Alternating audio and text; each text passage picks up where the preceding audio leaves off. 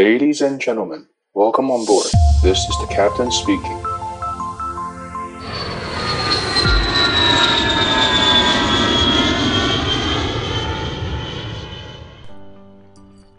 Hello, Hello， 大家好，我是可乐教官。今天的录音时间是二十二号，然后预计的播放时间是七月二十三号。那前两天呃，我们有跟大家讨论，就是我们的飞机的舱门如何，呃，就是在加压的状况之下，保持让乘客打不开。那既然我们有讨论到飞机加压，我就想说今天的主题，我们就其中一个来讨论一下飞机的座舱是怎么加压的。那另外就是我想要再稍微的讨论一下，因为我们讲要加压嘛，那就有可能失压。那如果失压了之后，我们这些在飞机上所有成呃所有的成员们，包含飞行员啊，包含空服员啊，包含乘客，我们要怎么样去呃在这么样的极端的状况之下能够存活下来？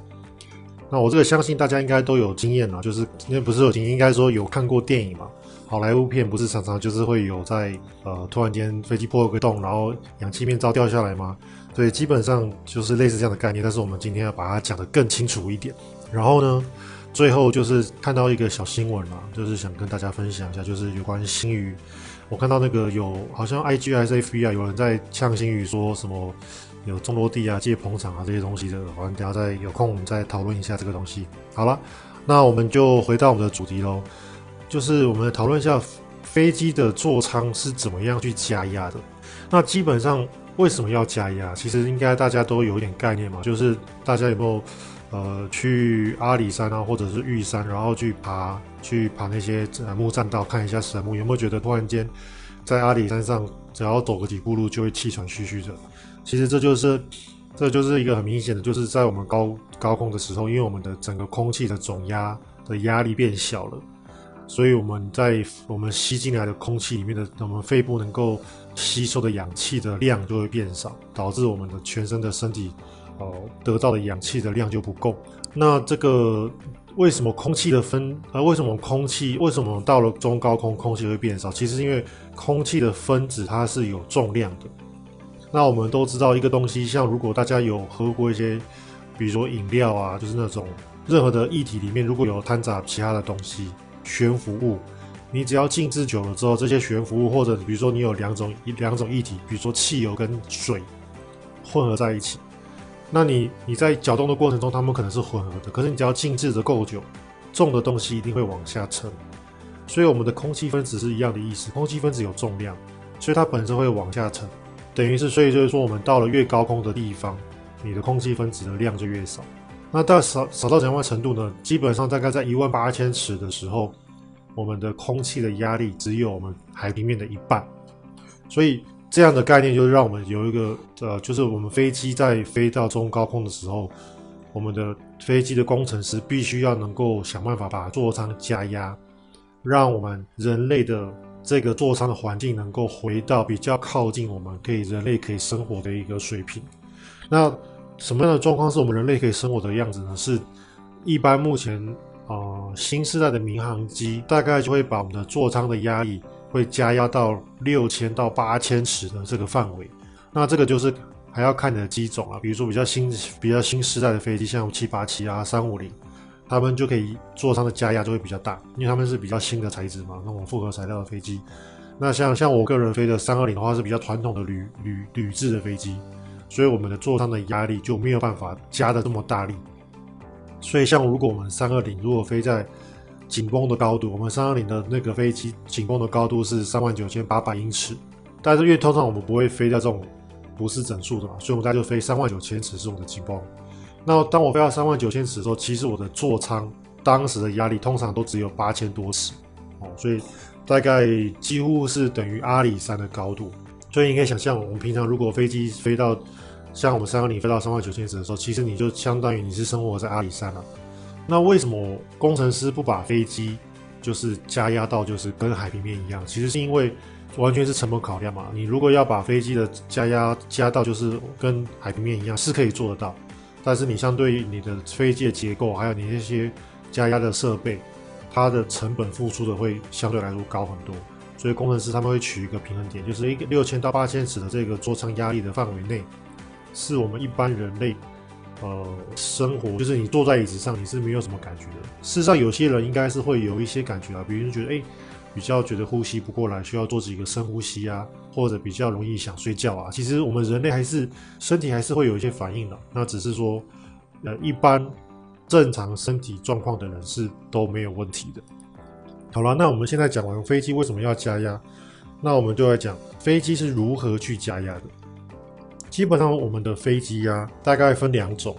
一种就是我们常做的民航机，就是你看到那个窗户都是圆的，就是基本上椭圆形的窗户，就是属于有加压的飞机。那另外有一些飞机，像大家看到那些教练机啊，或者一些比较低空的小飞机，你看到那个窗户是很大片的亚克力玻璃。亚克力板或者是亚克力的那种材质，或者它可能是玻璃，可是它是正方形的。那这些飞机它们就是属于没有加压的座舱。呃，飞机加压是怎么加压法？他们的做法其实是有点像我们的水槽，也就是说，呃，像我们的水槽，大家应该有试着就是在我们的水槽放水嘛，然后你把那个水槽的塞子塞在那边。其实有时候你比如说你水放了一半，半满。然后你可能放了五个小时、四个小时之后，你回去看那个水其实都会漏光。那为什么？就是因为那个塞子本身它是没有百分之百密封。其实飞机也是这样的概念。我们飞机有很多缝隙，其实它不是百分之百密封，它还是有小缝隙。所以飞机的引擎、发动机，它有一个组件，就是专门持续对我们的座舱里面吹气，吹这个高压空气。那它也会经过一个空调，会把这个吹进来的气调到一个正常的温度。然后就会有点像持续对这个我们这个飞机的这个呃座舱里面持续去吹气去加压。那我们飞机是怎么样去调节这个我们座舱的压力？它其实的方法是这样子，它的方法就是它在像我们三菱是在机尾有两个阀门，那这个阀门是由电脑控制的，电脑它有去侦测说我们现在的飞机的座舱的压力，它有电脑它这个程式有预设说我要怎么样去针对飞机在爬升过程中去加压，它就会在适当的时候。把阀门打开多一点或者关小一点，那就是有点像大家就是那个我的水龙头的水持续在流水出来，那但是我的这个我的这个塞子我可以利用我的手稍微把它举高一点或者放低一点，让这个塞子的缝这个大小可以经过你自己做调整，让这个水流去保持你的整个这个水槽的水的一个恒定的一个高度。所以其实飞机在座舱的加压的这个结构设计就有点像是我们的水槽的概念，是几乎是一样的。那你就可以想象把那个我们的飞机引擎发动机想象是持续在对这个水槽提供一个固定的水，那你要维持这个高度就是利用你的手把这个水槽的盖子拉高一点或者放低一点，让这个水的缝隙变大变小去调节这个水的高液面的高度，那你就可以把这个液面的高度想象是你的座舱的这个气压的压力这样子。发动机就是这个引擎啊，我们的喷射引擎它本身会从我们的那个喷射引擎的中段会取出这个高压的空气，那这个高压空气它本身不但压力高，它的温度也高，像我自己看三菱大概都是两百多度了，所以这个温度这个气导引出来这个气体温度大概基本上是两百多度，那大家可以想象嘛，两百多度的这个温度如果导入到我们的座舱里面，这个温度太高了，所以我们必须想办法去调节我们引引呃引导进来的整个驾驶舱跟座舱的这个温度的这个温度。那我们知道飞机飞在高空哦，因为基本上我们飞机是飞在大概是对流层顶到平流层底部的这个范围内。那为什么会说它可能是对流层顶，可能是平流层底部？是因为要看你现在当时你去飞的是赤道，还是你是飞北极、南极？因为在赤道的时候。对流层顶的高度是比较高，大家可以想象，我们地球是自转的一个球体，所以有自转就有离心力，所以其实我们的空气的这个大气层在呃赤道这边它是比较厚的，所以像我我们在东南亚飞的话，常常这个对流层顶啊，对流层的厚度大概是五万五千尺到六万尺这个高度，所以像我刚刚讲，我们三二零是飞最高紧绷是三万九千八百英尺嘛，所以其实你我们是飞不到对流层的最上面的，我们其实是飞在对流层内部，就是对流层比较靠顶端的位置，所以我们俗称对流层顶。那如果你今天是去飞到比较北呃比较高纬度，比如说呃北纬七八十度、六七十度，那那边的对流层顶可能只有三万六千尺、三万五千尺，所以如果我们飞到三万九千尺，其实就已经飞到平流平流层的下半部了。所以这个是呃大气是每个地方不一样的。今天我们呃飞机呃飞到了这个对流层顶跟平流层，其实它的温度都很低，大概就是负呃负五十度左右。哦，大概我常见到的 range 大概就是负四十几度到负五十几度啦，就看我们飞多高嘛。那这个负四五十度的这个气温，也就是说，大家可以想象我们的飞机的外面是非常冷的，引擎的温度我刚刚讲嘛，导出来的空热空气是两百多度，所以它的外面的空气是负五十度，引擎的空气，引擎导出来的空气是两百多度，所以它会利用呃我们的这个冷气冷气组件哦，我们在飞机上的冷气啊，就是应该说空调，因为它可能是暖气，可能是冷气。它跟大家在家里面吹的分离式冷气那种压缩机的冷气是不一样的。我们飞机的冷气是没有压缩机的，我们飞机的冷气它是利用一些呃那个涡轮加压跟呃冷凝器散热的一些方式，达到制冷效果，达到空气温度调节的效果。所以跟大家想平常理解的那个压缩机是不一样的。所以我们就是利用发动呃飞机发动机就是喷射引擎。它的这个非常热、非常高压的这个空气导入到这个加压组呃这个加压组件，然后呢，再利用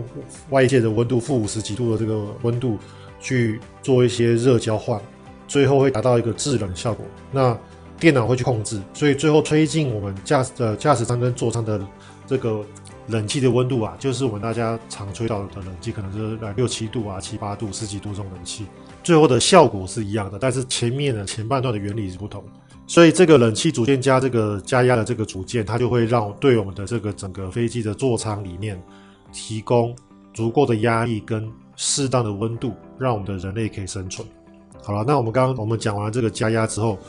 什么样的情况会泄压？就是什么样的情况会导致高空失压？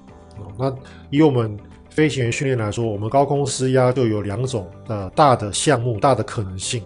其中一个我们就叫爆爆炸型的施压。什么叫爆炸型的施压？就是像比如说，呃，大家不知道有没有看过那个什么阿罗哈？哎，好像是阿罗哈航空，就是他们就是整个那个结构，因为那个金属疲乏嘛，整个飞机的顶部都被掀掉了。好、哦，有有一有一块整块飞机的这个蒙皮是不见的。那像这一种呃，因为结构性的施压，它会整它会导致我们飞机的快速的压力快速的下降。最明显的就是我们大家会听到那种嘣一声。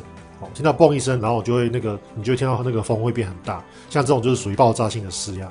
那另外一种施压呢，就是属于比较像是啊、呃，比如说我们的加压组件故障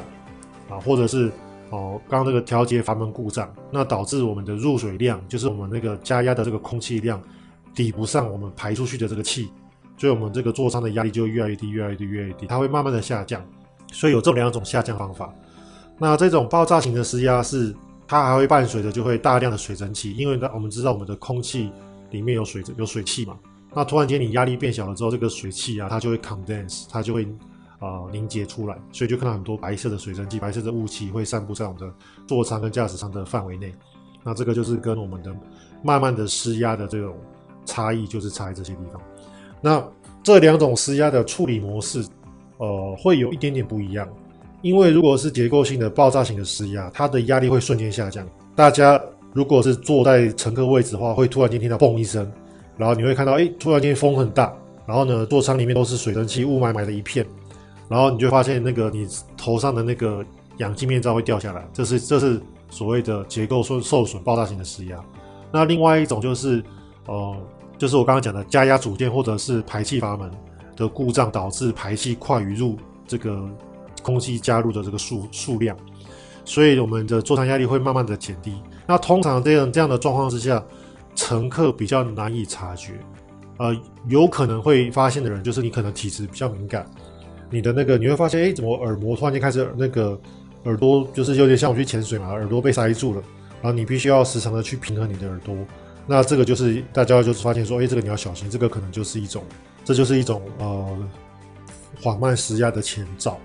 那通常这个缓慢施压在我们的驾驶舱比较容易发现，因为我们的驾驶舱有电脑侦测。那这个飞行电脑它会在驾驶舱的这一个压力太低的时候，它就会提出警告。好，像我刚刚讲，我们平常都是压我们的压力会控制在六千到八千尺的这个范围内嘛。啊，当它一路往上飙升的时候，可能我们的压力作战压力变成一万多尺的时候，我们的这个呃电脑就会对我们的飞行员提出警告。那这个时候，呃，对于飞行员来说，处置是呃有一部分是跟我们的这个爆炸型施压一样的，基本上我们就是赶快先戴氧气面罩嘛。但是这两种不同的施压方式，对于飞行员来说，处理方法有一点点不一样。不一样的地方就在于说，如果是这种加压组件失效，我们可以下降快一点，我们可以把飞机盯到极速往下冲，俯冲。但是如果你是因为结构性的受损，比如说我们有听到蹦一声，然后突然间风很大，通常这种结构性的受损，我们不会用俯冲的方法去下降，因为已经你已经结构受损了，结果你有俯冲会导致这个结构可能有潜在性的更严重的损伤，所以这个时候我们会控制我们的下降的速度啊，这个是我们的处理的不同点。那其他的部分，比如说我们会戴氧气面罩，我们会稍微转离航路，我们会跟航管人员通知，我们会开，我们会把那个呃系上安全带的灯号打开啊、哦，这些东西都是固定的啊，就是我刚刚只有讲到这个下降的速度我们会不一样。那对于乘客来说呢？那当然，大家就是吸在氧气，呃，就是挂上氧气面罩嘛。但是我不知道大家有没有想过，就是飞行员、空服员跟乘客的这个氧气的来源，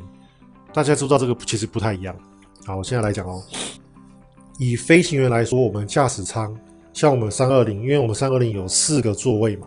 就是正驾驶、副驾驶，然后后面会有两个观察席，所以我们三二零的驾驶舱其实是有飞四个飞行员的座位可以坐，所以我们驾驶舱就有四组氧气面罩。那我们驾驶舱的氧气面罩的来源是来自于我们在三二零的机头的地方有一个大的一个氧气筒啊，就是像各位熟知的，就是就是一个大桶子，就是像我们大家常看到的瓦斯桶那样子，当然就是比较高级啦，比较瘦长哈、哦，它是氧气筒。那这个氧气筒它是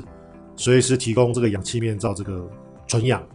所以我们的氧气来源是来自于氧气筒的高压氧气。那以空服员来说的话，他们也是氧气筒，但是他们的氧气筒是可以移动的，通常就是在他们的座位下面，所以空服员是一个移动型的氧气筒，然后会搭配的一个氧气面罩，会存放在他们空服员的座位下面，所以他们的 jump seat 他们可以随时去拿到那个氧气筒，然后可以呃让他们自己使用。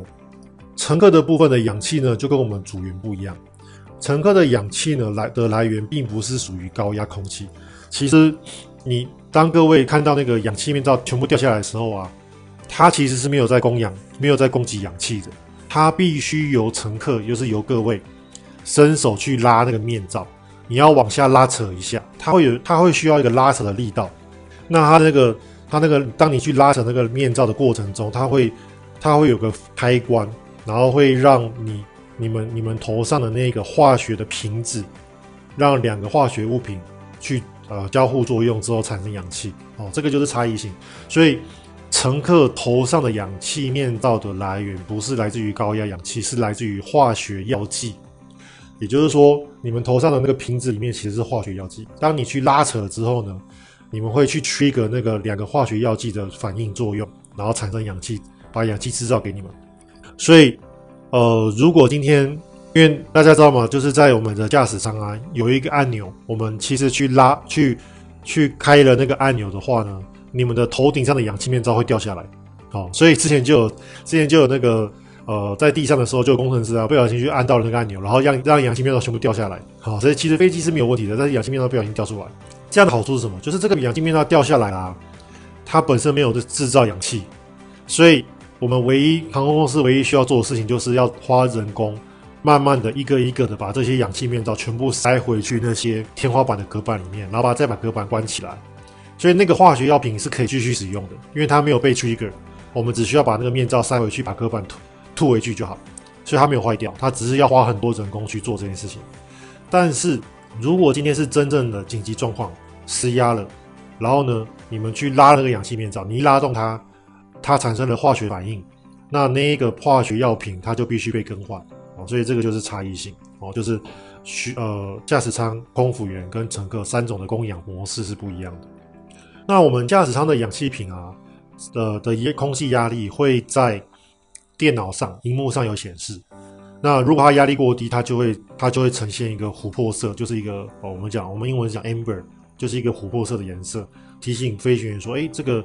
氧气压力过低了。那如果氧氧气压力过低，我们飞行员就要查表看一下说，诶，如果我今天是两人派遣，如果这个压力我们可不可以放行？那如果是足够的，我们就可以飞；如果是不足够的，我们就必须叫那个工程师上来帮我们添加新的，就是要重新灌那个氧气。那大家想说，诶，为什么这个氧气平常不是没有没有用吗？为什么会减少？其实是因为这样子，因为我们在呃飞行前的检查，其中一件程序就是包含。 呃，两位飞行员都要去检查自己那一侧的氧气面罩是否可以使用，所以我们会有两个按钮，我们按下去之后，那个氧气会吹出来，会让我们知道说那个氧气的气流是正常的。我们不会把氧气面罩整个拿出来测试，但是我们会按那个按钮，所以你在按那个按钮的过程中，它就会泄露那个气体出来。所以你每一次、每一次的每一趟飞行，你这样一直按、一直按、一直按，你按了几次，一二十次之后，那个氧气的压力就会不太够，所以。 那个工程师就会去添加那个氧气，那当然那个阀门本身也是会稍微有点泄漏嘛，所以这都是呃有可能的会泄漏的地方，所以那个呃久而久之它需要去添加。那空服员的部分他们是有一个那个 gauge， 他们是有那个像我们看到那个大家看到我们不是看到那个灭火器嘛，上面会有个 gauge 嘛，有绿的红的，它类似的东西，所以他们就会在起飞前去检查那个 gauge， 那绿色的代表可以用这样子。我们加压跟氧气讲完了，我们来讲一些比较。 时事的部分，大家可以看一下，我记得好像是 I G 吧，我记得啊、呃、，I G 还是 F B， 我看一下，我等我一下，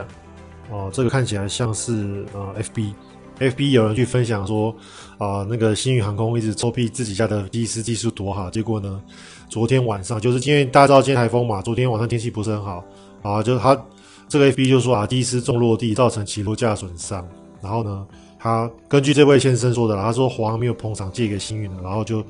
就拜托民航局去协调一下长荣出借敞篷给星宇去做飞机的检查。那其实我觉得，呃，这个新闻是有一点太太耸动了啦。那当然，星宇今天已经提出了那个他的说明了，他就说这个这架飞机其实是做一个正常的检修。这个飞机的编号我看一下哈，是 Bravo B 哦，就是我们因为我们飞行讲 B 就讲 Bravo 嘛，然后号码是五八二零五。那